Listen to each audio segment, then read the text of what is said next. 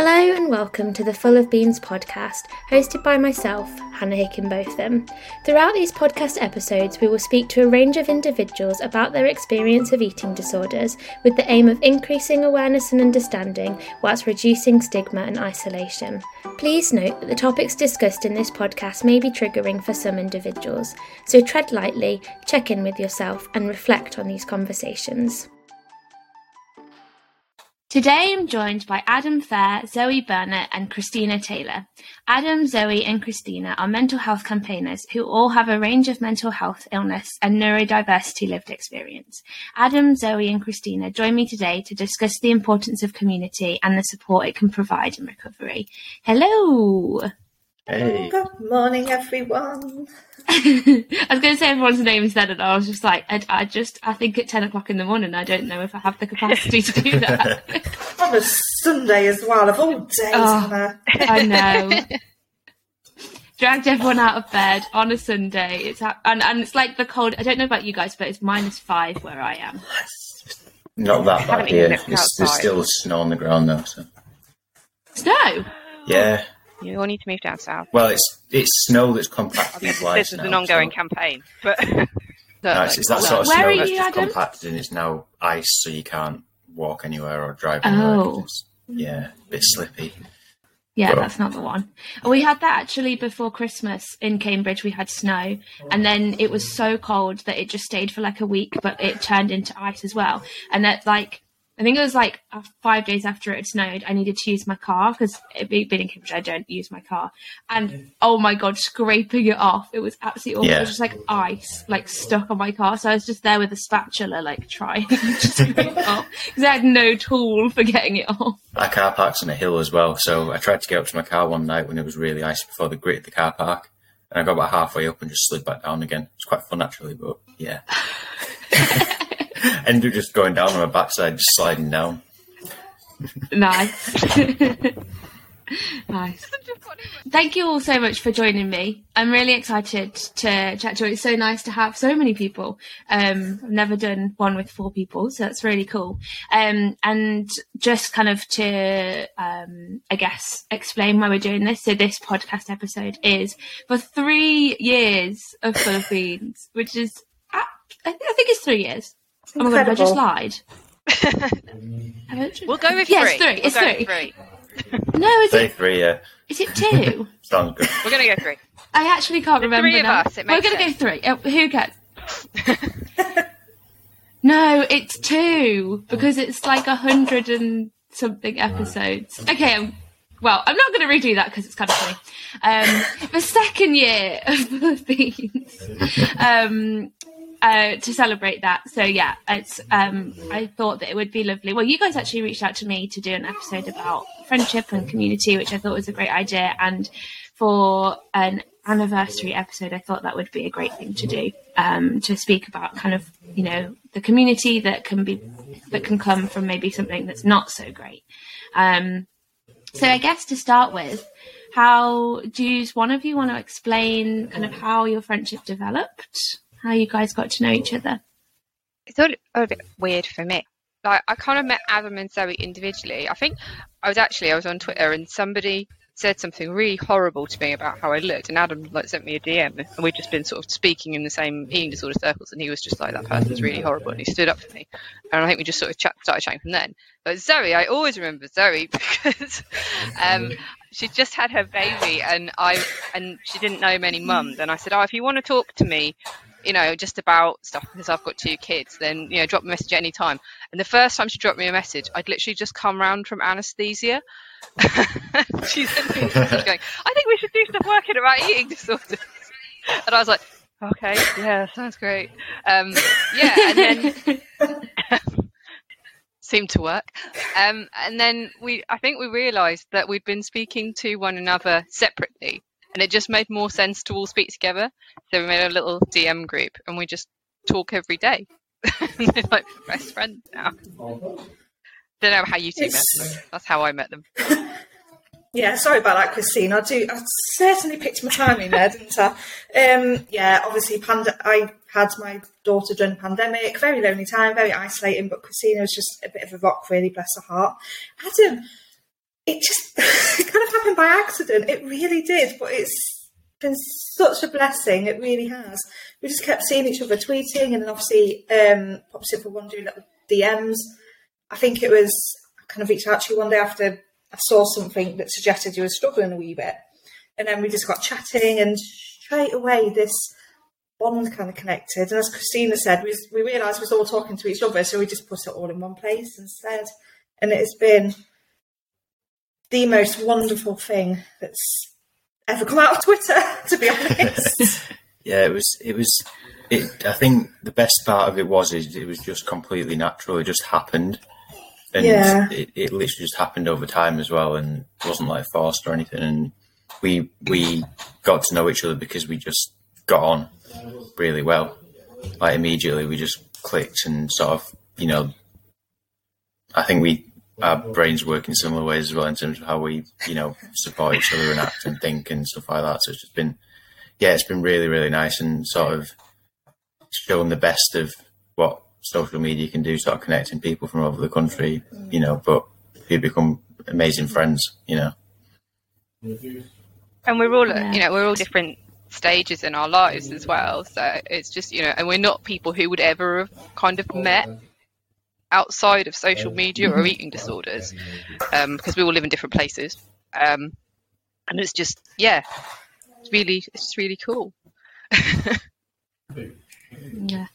I think it's really nice as well, like from what all three of you have just said there, that the reason kind of it just shows how caring of people you are because the reason you initially reached out was, you know, somebody was maybe having a bad day or struggling a bit and and you wanted to provide that support, which I think is so nice as a development of a friendship, but also kind of speaks to me about the community on a whole. It is a very supportive place. Um, like I know recently, you know, when I've put things out, people have then got in contact, and that, and that's so lovely to know that it, you're not like you know putting things out there into a space that people aren't hearing you or like giving you negative comments back.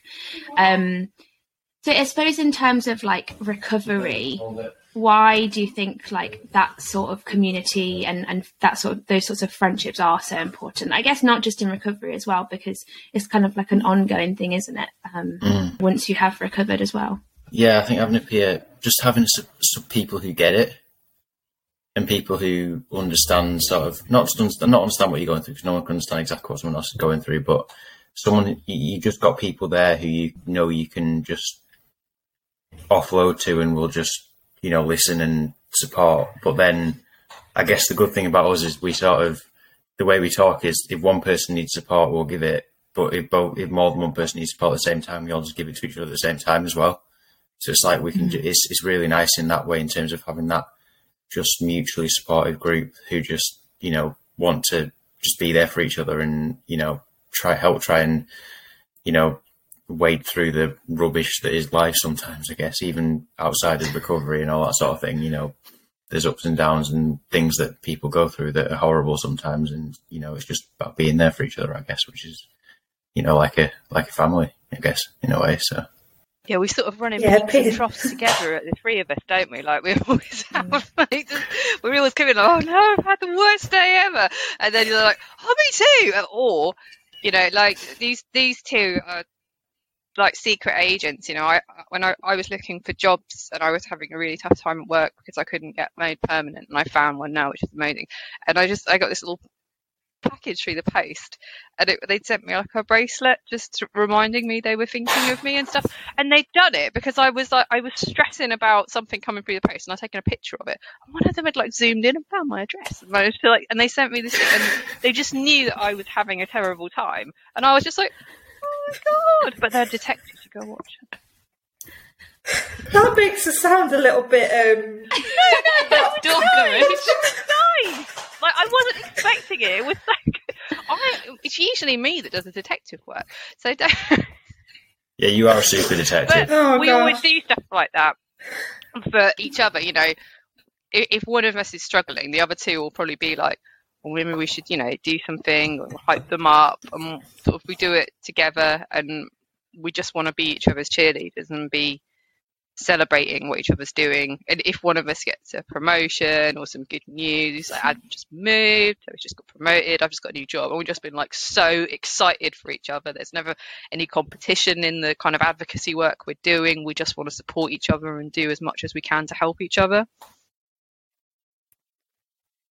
I think peer support on a whole, it's so lovely to have someone to kind of walk beside you almost. Not following in your footsteps or in front or anything, just those non judgmental people by your sides, just giving you those little words of wisdom when you need it, knowing that you've fallen before you even realise yourself sometimes, and just providing that non judgmental, empathic, beautiful words of wisdom.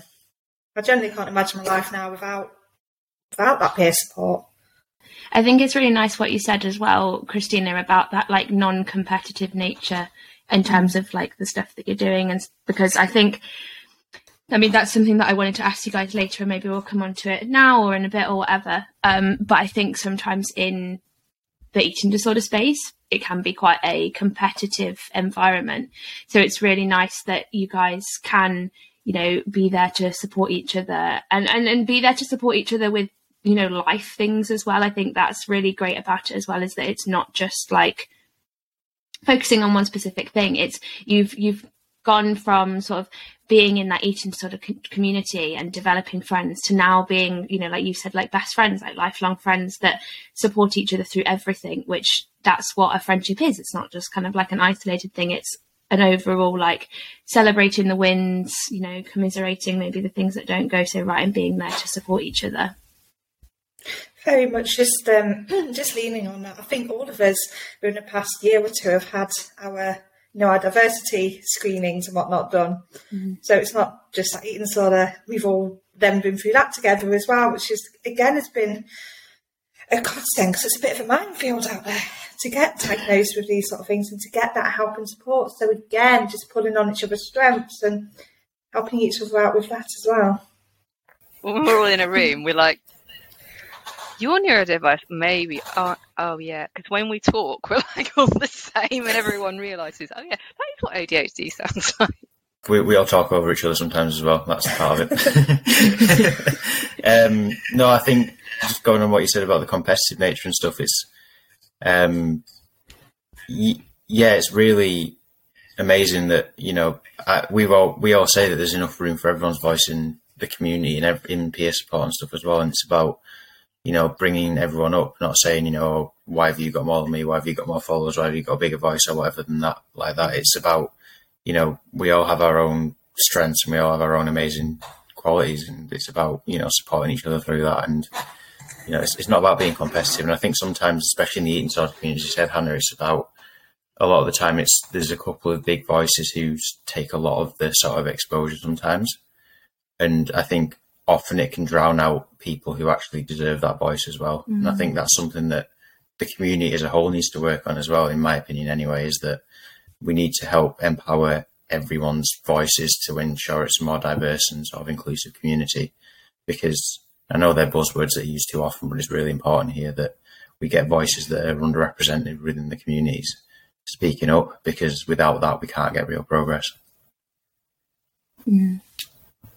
How do you think we sort of make like headway towards that? Because I think I agree with you that there are like particular voices that kind of you know are louder um and almost in a way sometimes it feels like they're the more socially accepted voices does that make sense like or maybe yeah, i guess socially accepted but also like the the voices that you'd expect. Like, you know, we have so many stigmas about eating disorders, and I think often the people that are heard are the people that we expect to have an eating disorder. And obviously, you know, you want to shift that to be maybe people you don't expect to being the ones to be heard. But I think it's quite difficult to actually put that into practice from what I've seen. Yeah. This is where, um, again, kind of peer support can have that helpful element, I guess. Um, I would, again, I'm just going to use myself as an example atypical anorexia, larger body. It was terrifying to begin with to start speaking out about these things. But again, people like Adam, like Christina, just helped help me along that journey. To just knowing that actually, if you are wanting to share your journey, you know, get in touch with someone and we can help guide you through that. We can be there to support you, just give you room to vent because it, it can be blooming exhausting. It absolutely can be so exhausting sharing a journey. So yeah, just having that support from from everybody. Yeah, and I think um, uh, all of us have shared our particular journeys on social media and received various different mm. stigma based responses. Um, and we're always yeah. ready for that with each other. Um, and so, you know, we'll chat to each other and I've got an article coming out. I'm a bit anxious about it and, you know, and we're always there to make sure that if some, you know, behind the scenes and like Adam is always putting himself in the firing line to defend me and Zoe on comments and things. And he's, oh, bless you, you always do, don't you? And you always end up getting horrible comments back. Um, but the reality of talking about an eating disorder, uh, unfortunately, in 2023, is that even those socially acceptable voices, you will get comments like, there are children yeah. starving in Africa. There are, you know, first world problems. Honestly, why don't you just eat a sandwich? And it's like, those when you've gone through the emotional labor of telling a story having that said and knowing that people out there think that your life and your struggle and the things that you've been through are worth less than other people's it is it really you know it does really get you especially when you talk you know you've got talking to three neurodiverse people who suffer more intensely with rejection and feelings than perhaps um, people who are neurotypical you know that is a really difficult thing um, and that might be that the people, the voices who are the loudest, they're hardened to that. They're used to hearing that so much that they're more willing to put themselves on the line. Um, but we should really encourage, and I think one of the worst things I see in eating disorder advocacy is the comments that come from the lesser known ones, like like binge eating disorder. You know, mm-hmm. I get a mm. few comments that are unpleasant, but when you see a story about something like binge eating disorder, it's just a it's just disgusting, and all three of us will go and have arguments with people till we're blue in the face. But it's it shouldn't be that way for people when they tell people about something so personal, private, and painful to them. Yeah, on not on ice, but um, getting some more spotlight, should we say, at the minute is in particular ARFID, um, avoiding restricted food intake disorder. Very much the amount of comments I've read that's like, oh, it's just picky eating, for God's sake, it's just picky eating, and it just makes my skin crawl. Um, so frustrating. But again, if somebody's sharing that story, if oh, just get support behind behind you when you're doing yeah. advocacy work because it it can be a little bit brutal at times, shall we say? Yeah, and I think it's about everyone within the community helping by just supporting those people as well. You know, even if it's just a like yeah. or whatever it might be, just to make sure they feel supported because like you said, it's if you're just starting out on that journey of sharing, one negative comment could put you off completely. Um, and it's about just trying to drown out those negatives with, with sort of love and support. I guess is is sort of what you can. It's not ideal, and there's always going to be ignorant people who don't get it, don't understand it, don't want to understand it, and just do it to be nasty. To be completely honest with you, um, but we've got to, I think, collectively work to call them out and try and support the people who are, you know, experiencing that sort of abuse because that's what it is. Um, I know we've all we've all experienced it in some way, shape, or form, and it's it's horrible when you go through it. Um, we shouldn't have to be hardened to it, and we shouldn't have to put up with it, but unfortunately, we do, um, and that's where the support side comes in, I guess. We always do if we hear that somebody's asking if we get a, a um, request for something someone's asking for something and it's something that we don't know something about it's really important to us to like, elevate the voices of people who really are suffering and struggling with these things. Because if something comes through to one of us to speak about binge eating disorder we're like okay who's the best person to speak to? Because it's not it's not for Absolutely. us to be speaking on that kind of issue. It's not right for us you know and we, we really respect that as a group and it is really important to us that the right voices are heard when it comes down to something. Because what can I tell you about binge eating disorder? What can I tell you about eating disorders in the black community? I can tell you what I've read, but I can't tell you how it feels. Mm-hmm. And it's really about how someone feels.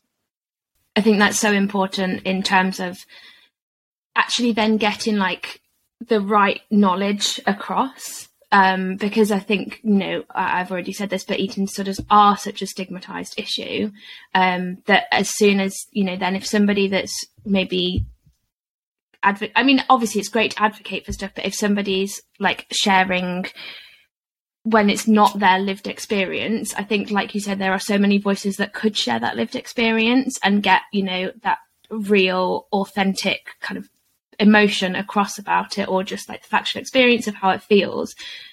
To do that kind of as not somebody that's got that lived experience almost feels like, well, okay, well, you know, you could have shared that voice um, rather than maybe what you've read.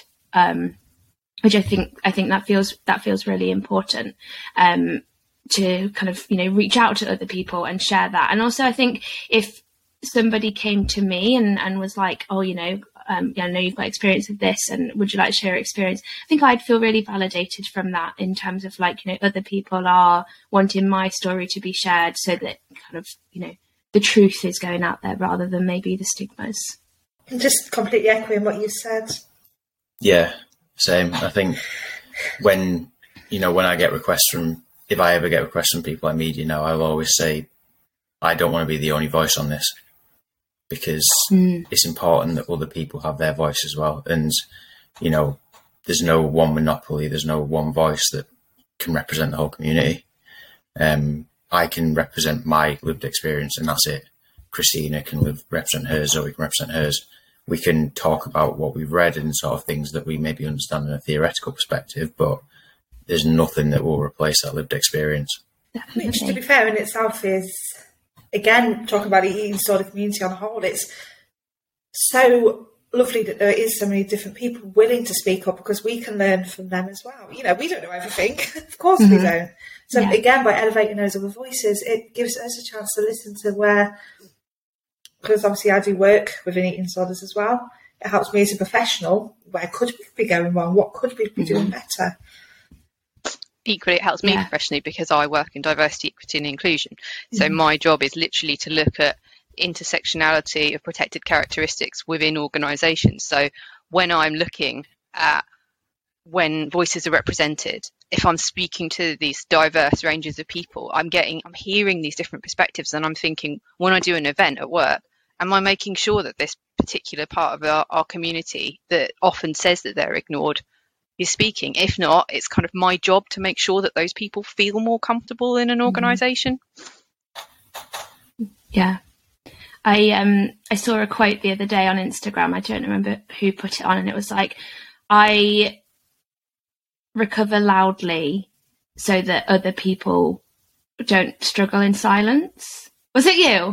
I thought some, I thought it was, like I thought it was somebody that I didn't know. But it's it quite a well-known quote, to be fair.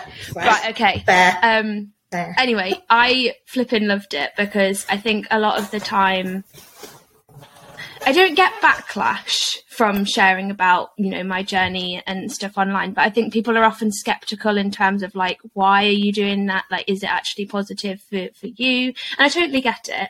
Um, and I think, you know, there are things that sometimes you don't share and there are things that you do. And, you know, I think I've tried and give a balance so that it's not just like through rose tinted glasses.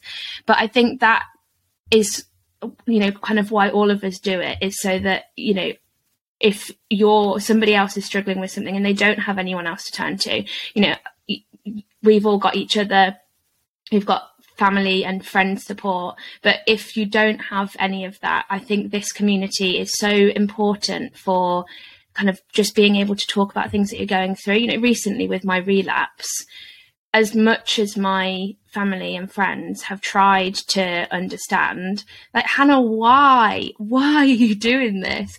But I found it so, you know, amazing to have you guys to reach out to and, you know, just to have that support and that understanding of, you know, how much an eating disorder holds over you because I don't really have anybody in my life that can understand that because it is such a complex thing. And, you know, maybe even the people in the community can't understand it. They're never going to know exactly what's going on in your head. But I think just to have that extra level of empathy of, you know, having been there um, and being able to understand just has has been so sort of validating, but not in the way of like, oh, I'm validating your eating disorder, in the way of like, it's actually like okay. And and Adam sent me a text the other day, like stop beating yourself up and like don't be angry at yourself because I was just getting so het up like why the hell have I come back here?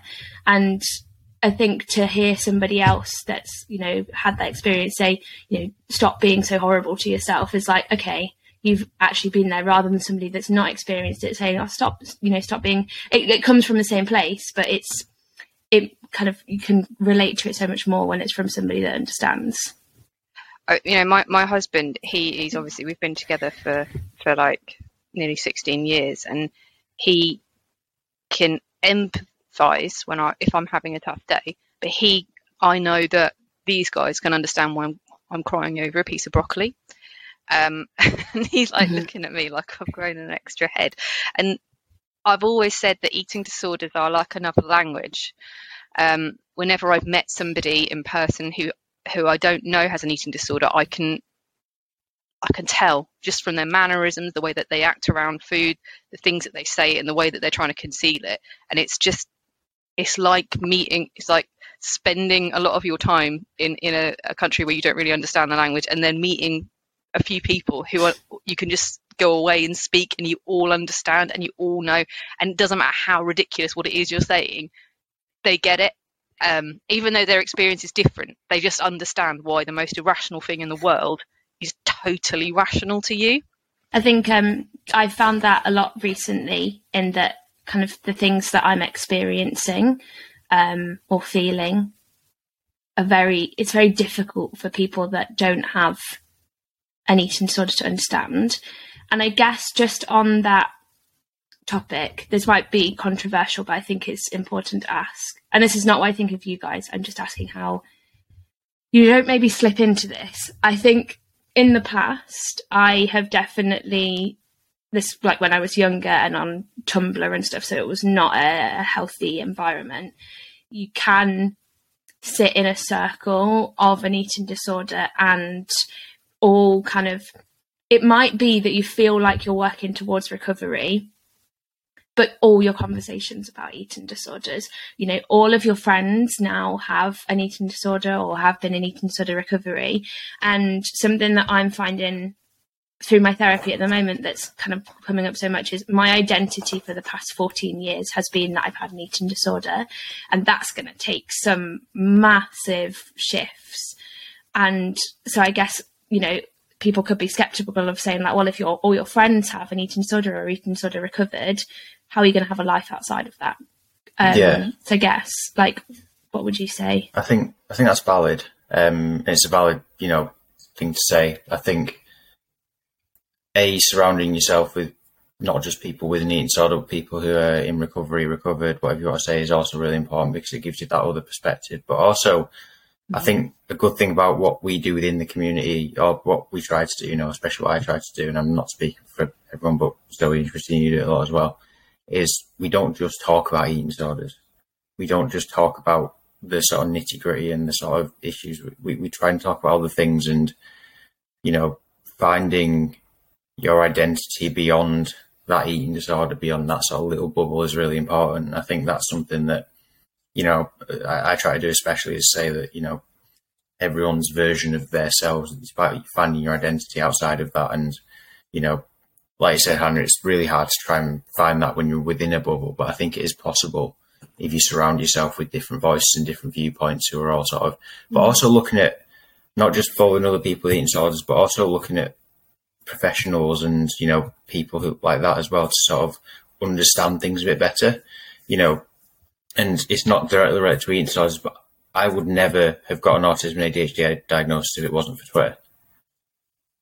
So without that, I wouldn't understand why some of the thoughts I have, why some of the why I am who I am. I would have always tried to be put in that sort of square peg into a round hole. When actually now I can look at trying to make the you know the peg square as well as the the, the hole. The, the sort, you know what I mean? It's about making them. It's about trying to understand yourself better, and I think that's really helped with that. So I think in a way, yes, peer support can be sort of a race to the bottom if it's not done the right way and if it's within especially in some circles on Twitter, which I'm not part of, and I don't think anyone else on here is part of, which are very negative and very sort of harmful. Um, but I think if you put yourself into the sort of more positive communities who talk openly about their struggles, which is really important, but do it in a way that sort of gives others understanding and more insight into themselves. I think that can be really positive at the same time. Yeah, I always say with regards to like the whole identity thing, I will always say that yes, my eating disorder was is was whatever part of me, but it's not just who I am. I'm still a friend, a mum, a wife, a counsellor, all of those other things. And if you do stumble across my Twitter page, it's not, yes, I will post stuff as a professional about working within the eating disorder field.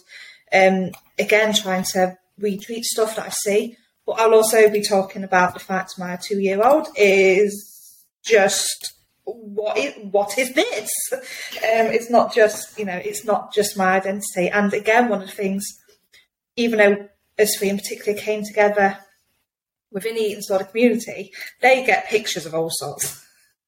you know, again, it's not just eating disorders that we talk about; it is just life stuff as well. Yeah, I, I when um when I started working in diversity and inclusion, um, I mainly focused on my eating disorder because it was it was underrepresented. You know, I, um, I used to work for a big insurance firm, and um, you know, financial services they they just all food and drink and that kind of thing, and, and I was just like, no one ever understands.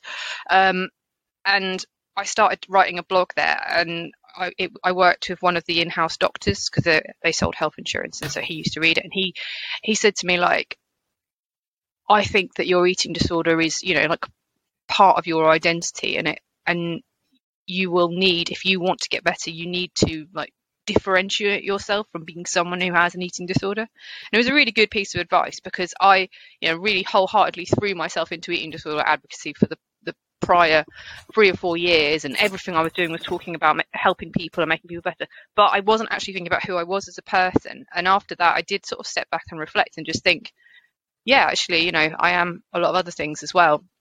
And it really broadened what I was looking at and what I was talking about. And over that time, the, the focus is, is barely on eating disorders for me anymore. You know, I mean, I talk about it because somebody has to. Um, and eating, when, uh, people who've been pregnant with eating disorders, we are a rare breed and people don't talk about it very often, although there's emergingly more of them. But when I was pregnant, um, I felt like the only person, and I was really, really worried that um, if I told people that people would take my baby away from me and things like that. So I, I do, I am that voice for people when, like, that it, you know, they don't feel like they, you know, that anyone else understands. But when when I talk to these guys, don't we don't really talk about eating disorder symptoms at all. Like I was saying, we have such a weird conversation going, going on. We'll talk about stuff, trends that are happening in the eating disorder community, and oh, what do you think of this? This is a really interesting campaign. This is really cool. What do you think of this? But like, it's mainly talking about you putting your life in boxes, Adam, and what your daughter's doing, Zoe, and the absolute hell that is an 11, nearly 11 year old and an, an eight year old that I've got, and um, I'm just really trying to prep Zoe for the future at the moment. Appreciate it.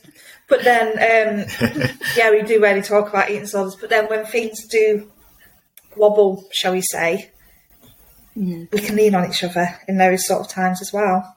You know, we know that uh, Adam was going through a really tough time with exercise, and but both Zoe and I sometimes use exercise uh, just as a, a fun thing that we do, and we were very mindful at that time of being respectful about sharing that part of our lives because we didn't want to make that more difficult for Adam. So you know, and now we're all in a place where it's a bit easier for us to go. Oh, I'm just nipping back from HIIT class or something, but it's about being sensitive in the way you do it. And I think there's a there's a huge danger in some circles that it's like, oh, I've lost this much weight this week, and then that triggers the next person, and they're like, oh, well, if they're losing weight, that means they're more ill than me. That means they're more deserving of love and care, because that's what that eating disorder is telling you. Um, and we, you know, we never totally right. I think it's it's amazing how you two have been so mindful of me, and hopefully we're all mindful of each other when you know when we need to be and when we struggle. Um, but we can lean on that experience that we've had to sort of help each other at the same time. I think something you said, Christina, and it sort of brought it back is we've talked often about how advocacy is brilliant, but advocacy shouldn't be your life. You know, if it's in terms of it can mm. cloud, it can often cloud people actually looking into themselves and trying to find themselves and their recovery and that what their version of recovery is. You know, I know that there's a lot of people who, you know, go head first into advocacy, become eating disorder therapists, whatever it may be, but they do so to almost avoid thinking about themselves. Um, and avoid actually doing the work that they need to do to to try and find their what their version of sort of recovery or management or whatever it is is. Um, and I think it's about that that can be a dangerous place to be in at the same time. So, you know, I think as a as a wider community, it's about sort of yes, supporting each other, but also understanding when people need to take a step back and say, actually, you know, I need to focus on myself for a bit right now because that's the most important thing. Because without you being okay and without, you know, advocacy will still be there. It will always be there because eating disorders awareness is about 50 million years away from being half decent in terms of within wider society. So it's true, especially when you see the comments on things.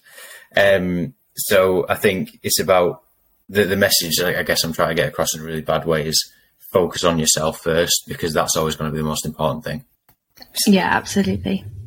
I think um, that's something that I have massively come to realise over the past few months is that it's it's so easy to kind of I guess mask everything with the like oh i'm i'm doing all of this to help everybody else and just completely forget about yourself. And i think my experience definitely was that i went to work in eating disorders because i hadn't fully navigated my own eating disorder and it was a way of keeping the eating disorder alive but not in the form of an eating disorder like a physical one. Um, and I think that I've I've seen that quite a lot in people, and it's it's a difficult thing to say to somebody like, you know, are you actually doing this because it's helping you, or are you doing this because it's helping everybody else? And that's a way of you sort of not helping yourself, um, and that's really hard to come to terms to it with. Um, but also, I wanted to pick up on what you were saying about like the friendship that you've developed. I think it it's brilliant that you do just talk about like random life thing because that that's what that's what friends do, isn't it? It's it's all like I said earlier, is it's every different element, um, and I think that kind of shows the stage that you're in yourself in terms of you know where you're at with your own things because you are able to sort of have conversations about other things rather than just eating disorders. I think when you have communities of people that are in the depth of an eating disorder and then they become friends, that's when it's really competitive and maybe all you're talking about is eating disorders and kind of the behaviors that you're doing and it's a very triggering space. Um, and you know i know that this isn't the case all the time but like i found if i have met somebody that's you know actively engaging in an eating disorder and, and i am as well then maybe it's not the right time to be friends. Um, but i did have a friend who when we were 14 we were both struggling and we were just like for now, maybe we shouldn't be friends. And we've reconnected now. And unfortunately, we're both now in relapse. But we've, because we've got that history of being like, it didn't work last time, kind of talking about things, we just don't talk about anything that's going on. We just talk about life outside. And I think that's the most important thing, like you were saying, Christina, with kind of, you know, knowing what was right what's right to say sometimes and what's not. It's having those boundaries in place. But I think when you're in the depth of an eating disorder, those boundaries can be really difficult if you've not got that understanding because you almost in a weird way don't want to be triggered but by being triggered it it makes the eating disorder yeah. louder so therefore the eating disorder has more of a hold yeah I, I was in inpatient treatment quite I'm older than these guys, much as it much as it pains me to say. Um, so I, I was in inpatient treatment um, back back in 2006 and I, you know I developed a really uh, intense and strong bond with somebody there.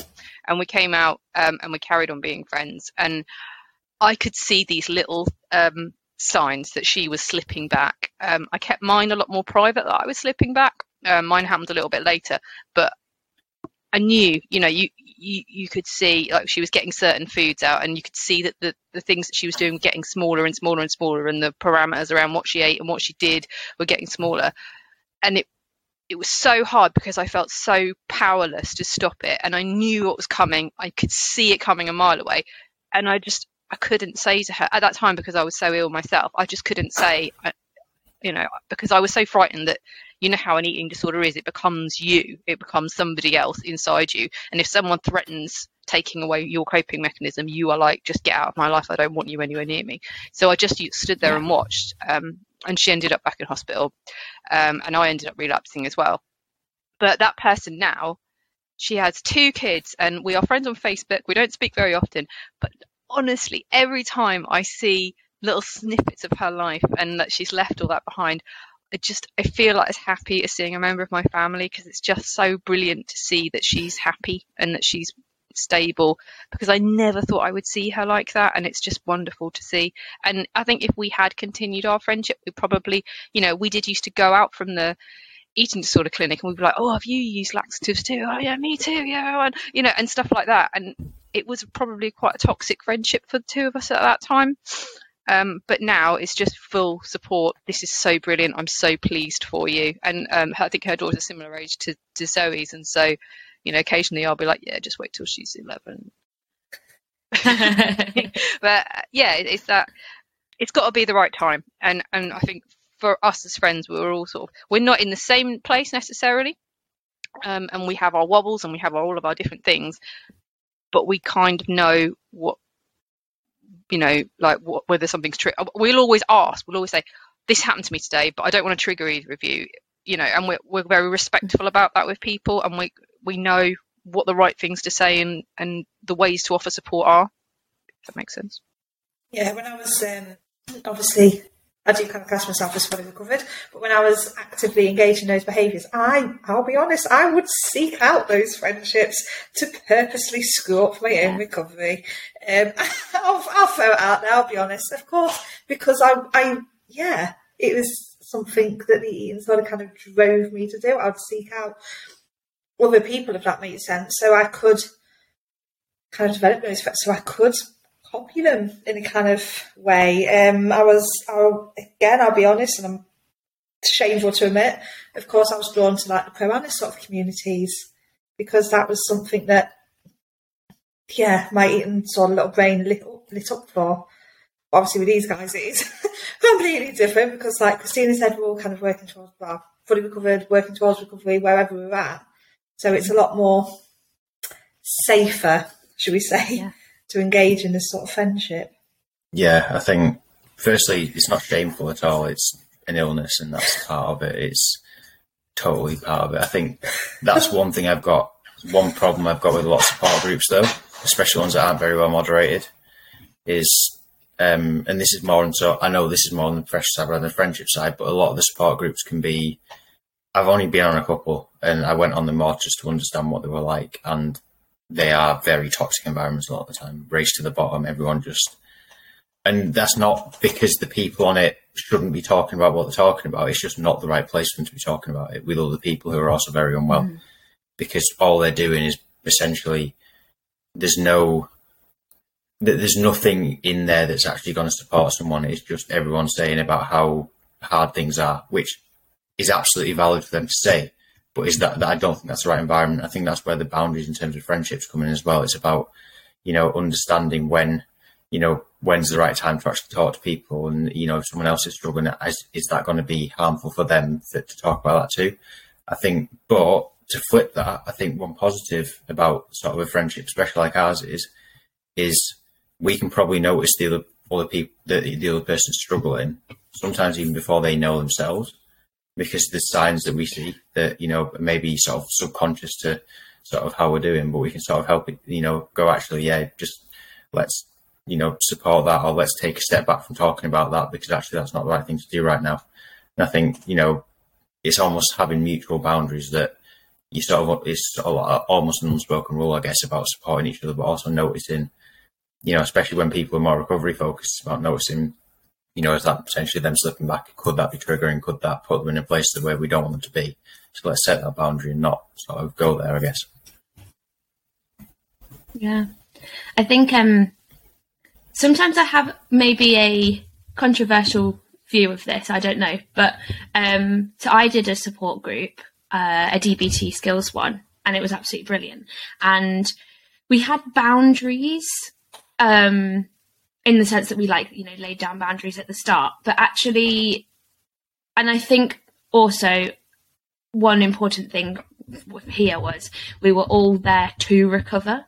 Um, like even even if it was like 0.00001%, you had something inside of you that wanted to recover. I think the kind of support groups, Adam, that you're referring to, I think are very much people have no inclination Yes. of wanting to recover Yes. whatsoever. And there, that's when it's really not great and you need to have those boundaries in place. But one thing that I found from the support group was, so the guy that ran it, he said, because I said at the start, I was like, I don't- want to say something in case I trigger somebody. And he was like, it's actually really important that you do just say how you're feeling because if you do trigger somebody, we then know that that's an issue that they need to work on. Yeah. Um, and for me, I actually found that like a really, it's a really interesting thing that he said because now if someone triggers me like in day to day life, rather than getting angry and being like, oh my God, I can't believe you said that, it's like, okay, that's maybe it's not a normal thing to say, but like in life, you've just said it, so people are going to say it. So I now need to to work through that in my own time. So that for me was that was really important. But we did have boundaries, you know, in the sense of other things. I can't think specifically what they were, but the whole triggering thing that really kind of reshaped my mind on like how those sort of things go and and that's how I've been with friends as well is um like when I've told people uh, you know that I've I've been struggling or whatever they've been like oh you know let me know like how you want me to be in conversations or like you know like I went to a friend's yesterday and he was like do I just treat you like a normal person like yes just treat me how you would treat Hannah because I am Hannah still and if something that you do makes me feel uncomfortable that's a it's almost a motivation to me to be like shit I can't manage this I need to get better because I want to be able to do this normal thing that my friend is is doing Yeah. for me um Yeah, Just, I'm, I'm going to have to do it. I'm so, so sorry, forgive me, but I never switch off from work, clearly. Obviously, support groups, when they're very well moderated, when they've got very, very good cough, cough, first steps. Um, sorry, moderating those groups, yeah, it can be a wonderful kind of, again, a place to kind of develop those peer friendships. Um, I actually met one of my closest friends, who's Rosie's godmother, in like a support group. Um, Sarah, bless her heart, and again, we're still good friends to this day. We'll go out for meals together. Um, she's in a very different stage to recovery than what I am, but she'll just say, "You know what? I'm thinking this right now," and I can be like, "Oh, you mate, let's have a chat about it," and Yeah. knowing that that's okay, it's safe to do that with me, so to speak. Yeah, yeah, support groups c- can be beautiful when moderated right and when yeah done properly, shall we say? yeah. It's, it's it's the moderation, isn't it? And I think you know, I think it's also about understanding. If you're in this friendship group, it's about understanding each individual. So I've always said that nothing anyone says will ever trigger me because the only person that triggers me is me. Um, so people can talk about whatever they want, and it doesn't bother me because it's I, that's not how my brain works. That's not how my eating disorder works. Another person might be totally different, but I think it's about understanding. Like you said, Hannah, it's about you know treat Hannah like Hannah because for you, Yeah. anything that potentially triggers you is a is a reason to go. Actually, I need to work on that. and I need to understand that better. Yeah. And you know, for me, anything that anyone says, I just go, it's not got to anything to do with me. Whereas someone else might hear something true and go, oh, I've got to do that now. So it's about understanding those different sort of traits of the person that you're talking to at the same time. And if you're within a friendship group, those boundaries can be set by just understanding the other person as well. Hmm. Yeah, absolutely. Yeah, it's I find it really interesting actually because only think certain things certain people do. Um, I have like a there's like five people in my life and they're the ones when they say things that um will like affect me. But that I know is what I need to deal with. It's not what they need to deal with. Um, but I think also the kind of you know the development of friendships from shared experience is is is so um, rewarding and, and comforting um, because like you said just knowing that people kind of understand what you've been through um, and then the friendship does blossom into into something that you didn't maybe think that it could be um, but you can connect on on a different level um, so just to finish us off i wanted to ask you guys what you think the best thing that you've learnt from each other is. Maybe you could do like, I don't know, one from each or whatever. put you on the spot. I'll go first, sorry. Why not? I'll, get, I'll, I'll, I'll, be kind and I'll let you guys have a think. Um, it's because it, it literally just popped up into my head right away. Um, I've always, always, always worn masks. I've always tried to fit in with different people. I'm on these people who've got different masks for different situations. I'm like, oh, which one do I put on for which? Because neurodiversity, it's. Uh. But with these guys, I've learned actually I can take all of them off. I can be my authentic, true self without fear of judgment, without fear of anything. And I cannot tell you how nice that feels and how calm that has made me over the past few years. Um, so the thing I've learned the most is that it's okay to be my true self. It's okay to be me. And I've taken that with me in everyday life, and that has had a knock on effect in my job, um, the people around me. I'm not trying to fit in with everyone anymore because of the confidence that these guys have actually given me. So thank you. lovely. Yeah, you know, like all three of us, since we've been friends, we've like totally kind of changed our lives in one way or another. And I think it, you know, it is in part down to sort of just having that sounding board with each other. Like I completely changed my career 18 months ago, and I don't think that I would have had the confidence to just go, ah, you know what, and and I, I, changed it once, decided to do one thing, and then realised that was a really dumb idea, and that I should go go into work in what I do work in.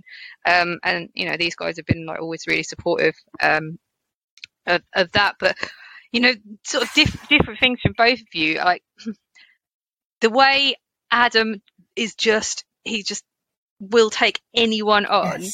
and he is just like totally willing to stand up for anybody. Um, and I got bullied when I was at school, and having and both of these two, like these two, have always always stood up for me, and it it just feels like a really safe, protected way. And you know, I'm not really friends with them because I'm just going to stand behind them and, and they're going to look after me. it was that feeling of feeling protected by two people who genuinely cared about me um, and how I am. Uh, you know, that was a really important thing for me. But also just. Uh, it's rare to find people that you you can just be so honest with and a lot of my friends I've known since b- before I had an eating disorder or while I masked my eating disorder. But these these two people are friends with me in spite of my eating disorder, and they know mm-hmm. everything about it. And we're just still mates, and we don't really talk about the illness part of me. We talk about the part of me that you know has all manner of weird things going on throughout the day and can contort themselves into weird shapes. That's a favourite one of our messaging groups. Sometimes I just do tricks because I'm hypermobile. Um, um, but yeah, like it's just that uh, sort of being myself, like like Zoe said, um, and and knowing that you guys are there and you'll pick me up if something goes wrong, but you will be my biggest cheerleaders if something goes right. That was more than one thing. Sorry. No. So Clearly, many. this friendship can't be put down to one thing, so that's amazing. No, there's so many. Um, I think one perfect example is the day me and Zoe actually met in person to go bungee jumping. It's the first day, and this is this is the honest truth. It's the first day I came back, and in the car on the way, in, no, no, it's true. In the car on the way back, my mum basically said, "That's the first time you've ever been yourself when you've been out with other people," because I was just me and that is the sort of comfort that I got. And it's honestly that's and it's the same with Christina. It'll be the same with Christina when we all meet. And you know, it's just we can just be who we are, and it doesn't only mean that you know you feel safer. It actually makes life more enjoyable as well when you do have those times because you're not coming back absolutely knackered because you've pretended to be something you're not all day. You know, when if I go on to message about something and moan about something or complain about something or try and support, you know, Christina and Zoe or whatever it is, we it's because we're just being ourselves and we can just say what's in our minds and not worry about filtering it first. It's that sort of free. It's freeing. It's just completely freeing, and I think that's the nicest part of it for me is just that sense of I've got there's two people there who just get it and just understand. And just allow me to be myself, and we just you know are there for each other and don't judge and don't sort of have any sort of preconceived ideas of what we should say, what we might want to say, or anything like that. It's just complete and utter sort of acceptance, and I think that's the biggest part of it. And yeah, it's just amazing, and I feel so lucky to be honest with you for it. Oh, that's lovely. It's This is out. Oh, it's been the loveliest Sunday ever, isn't it? Oh. yeah, it's. I think it's so nice when, like I said at the start, you know, something so lovely can develop from something maybe not so not so lovely. Um, so that is really special. So just for to finish off, um, obviously you guys do so much work, so I'm sure everybody will have already heard of you. But if they haven't already heard of you, where can they find you to hear more about the work that you're doing?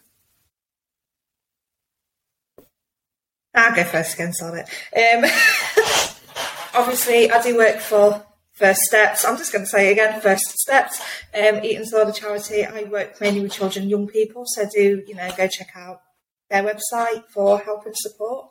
But for me personally, I'm known as Barefoot Rebel. I'm not some sort of foot fetish person. It's because I am an extremely anxious person. So normally when I'm doing interviews, press stuff, I'm normally barefoot because it helps ground me. Um, so yeah, so I'm known as Barefoot Rebel online, Twitter and Instagram.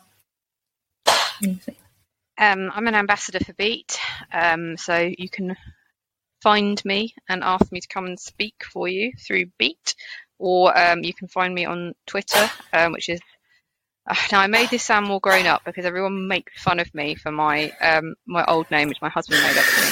So it's C H Taylor and then the two underscores. But on Instagram, I've got my husband's name that he made up for me, which is Barnacle Bear, which is a joke that's based, and, and mine is much less professional and funny, like and cool sounding than Zoe's. Is that my husband used to say I was like a little bear, and then when he hugged me, I was like a barnacle that clung on to him. So that's where that came from. And now it's deeply embarrassing. So for Twitter and professional purposes, when I was looking jobs, I decided to change it. Um, but for Instagram, which I have locked because I have pictures of my kids on my Instagram, then it's still Barnacle Bear. And yeah, I'm just mainly on Twitter because I'd love to do more advocacy work outside, but at the moment just try and manage time and stuff. But yeah, I'm on Twitter as Adam Fare 1996. Um, tweet mostly about completely random stuff and disability, but sometimes a bit of eating disorders in there as well. But yeah, um, that's where you can find me. Amazing. Cool. Well, thank you all so much. It's been so lovely to chat to you. And like you say, a great way to start a Sunday. Thank you, Hannah. Bless you. Thank you. If you enjoyed listening today, you won't want to miss next week's episode, so be sure to subscribe. Eating disorders are crippling illnesses, but with the right support, they can be recovered from. We really hope you enjoyed this episode, but if you require more support right now, please look into charities such as First Steps and Beat for support or talk to someone you trust.